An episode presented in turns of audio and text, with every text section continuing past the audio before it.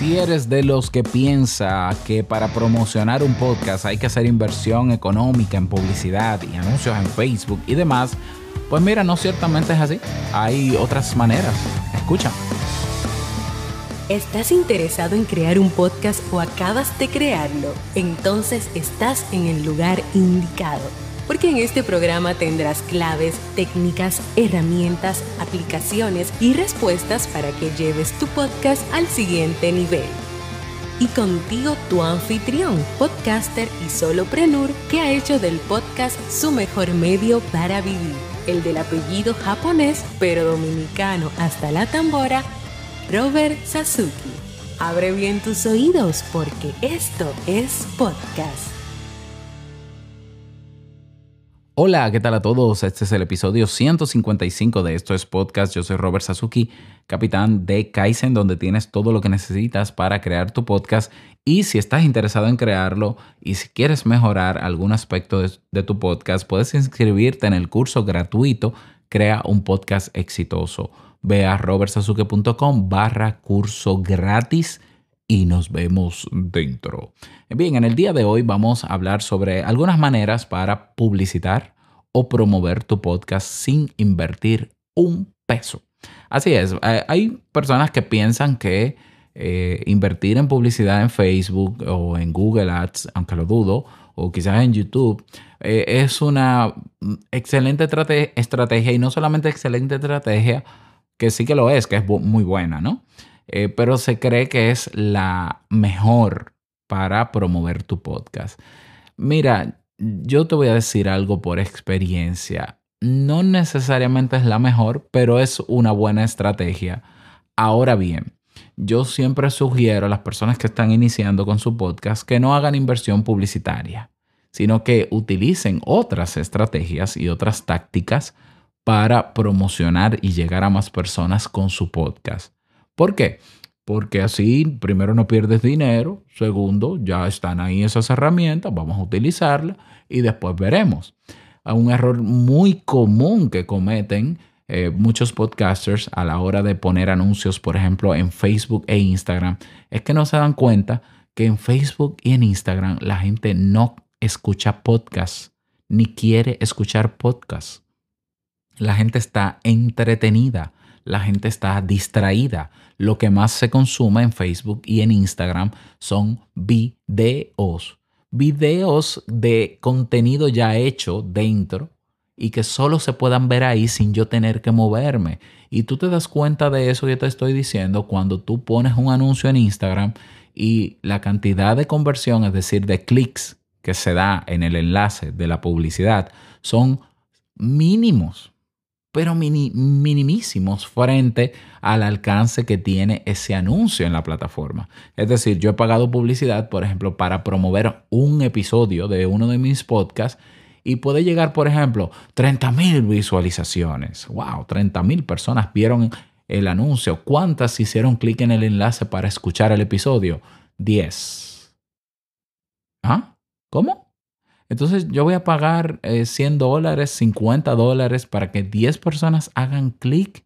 Porque ¿qué es lo que yo quiero con la publicidad? Que la gente solo vea la publicidad y hacer presencia de marca o que la gente escuche el episodio. Porque escuchando el episodio me valida como experto, ve cómo yo manejo el tema, termina suscribiéndose al podcast. Pero si tenemos una conversión de apenas 10 clics frente a miles de visualizaciones que no sirven para nada y a muchos más me gusta que clics, yo creo que estamos perdiendo el dinero.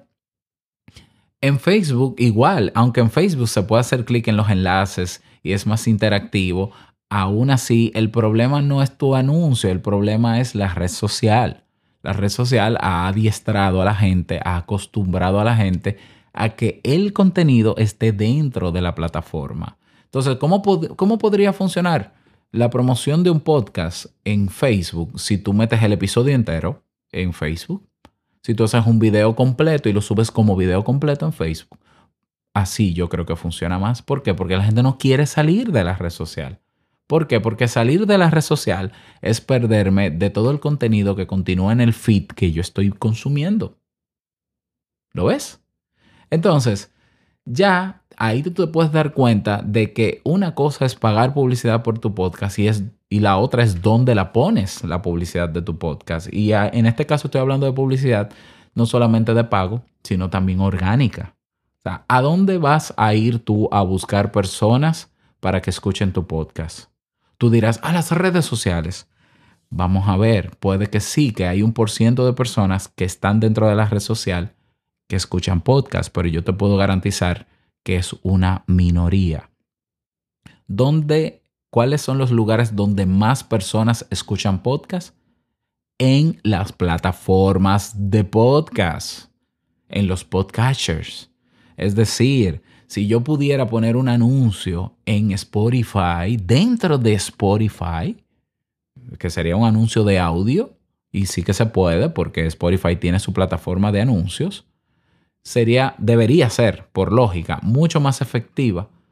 ¿Por qué? Porque las personas me están escuchando y ahí mismo van a ver el banner y ahí mismo pueden escucharme porque están en la plataforma donde se escucha.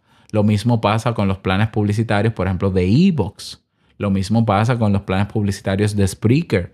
Lo mismo pasa con los planes publicitarios, por ejemplo, de Castbox, de Overcast.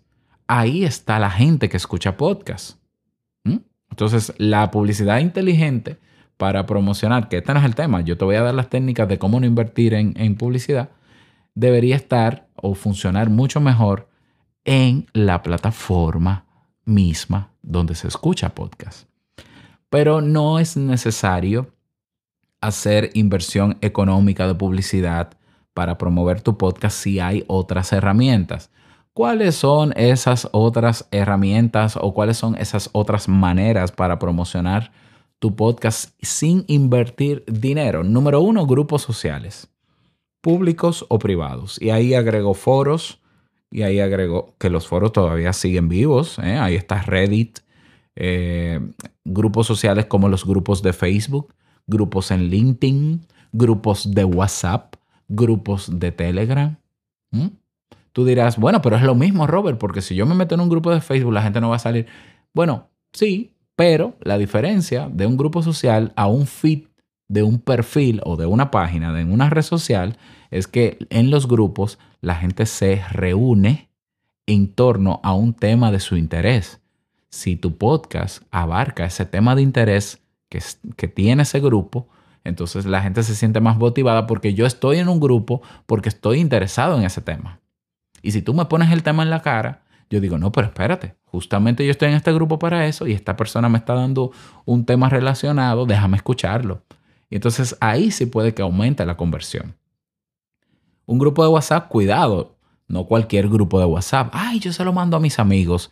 ¿Son tus amigos tu público? No. Pues no lo mandes a WhatsApp. O sea, no, no hagas promoción por hacerla. También otro error que cometen muchos podcasters es pensar que su podcast es para todo el mundo y por eso todo el mundo ve su publicidad y por eso las conversiones son cada vez menores y los clics son menores. No, si tú sabes dónde está tu público objetivo, dónde está ese perfil que se asemeja a, a quien tú quieres que te escuche, ponle la promoción de tu podcast a ellos. Y en grupos se encuentran muchos de ellos, en grupos sociales, en foros, por ejemplo. En espacios físicos y en eventos y foros públicos físicos o presenciales también. Ah, bueno, mi podcast es de psicología y mira, justo hay un congreso de psicología por ejemplo, eh, pues entonces yo eh, voy a hacer unas tarjetitas o con el mismo móvil yo me voy a acercar, yo voy a ir al Congreso personalmente y con el móvil yo voy a promocionarle mi podcast a la gente, aunque sea uno a uno. Eso se llama marketing de guerrilla. O si tengo volantes impresos, que ya sería una inversión, pero si tengo volantes impresos o una tarjetita de presentación del podcast, la voy a hacer y le voy a dar uno a cada, a cada psicólogo porque los psicólogos son mi público. Porque si no lo son, no busco nada ahí. Ah, voy a ir a una feria. En esa feria eh, es eh, de artesanías. Si mi podcast es de artesanías, pues créeme que sí, ahí vas a encontrar mucha gente porque ahí va a ir gente igual que tú interesada en artesanías, por ejemplo. Y no se requiere en ese caso una, una inversión en pago publicitario, aunque puede que sí en materiales. ¿Mm? Pero eso es otra cosa. Otra manera de publicitar o promover tu podcast es colaborando con otros podcasts. Y ojo, siempre lo digo porque hay personas que dicen, yo voy a traer entrevistados a mi podcast que sean podcasters porque así eh, eh, la audiencia de él me escucha a mí. Sí, pero tiene que ser de doble vía. Tiene que ser que yo te entreviste para mi podcast y que tú me entrevistes para tu podcast. Así es como funciona.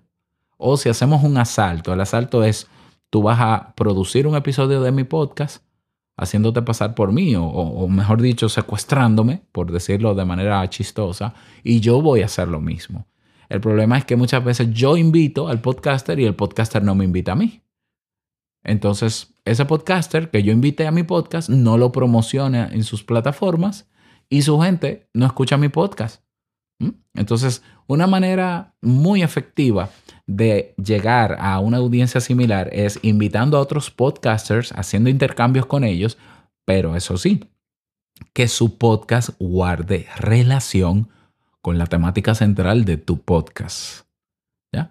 Con la temática central de tu podcast. Esa es otra manera sumamente efectiva para promover tu podcast. Otra manera efectiva también de promover tu podcast sin hacer inversiones millonarias es escribiendo artículos en tu blog o la página web de tu podcast. Si todavía tú no tienes la página web de tu podcast bajo tu control, te estás perdiendo del alcance de mucha gente que cada día hace búsquedas en Google para encontrar contenidos y se, están perdiendo de tu contenido porque no es cierto que lo van a encontrar.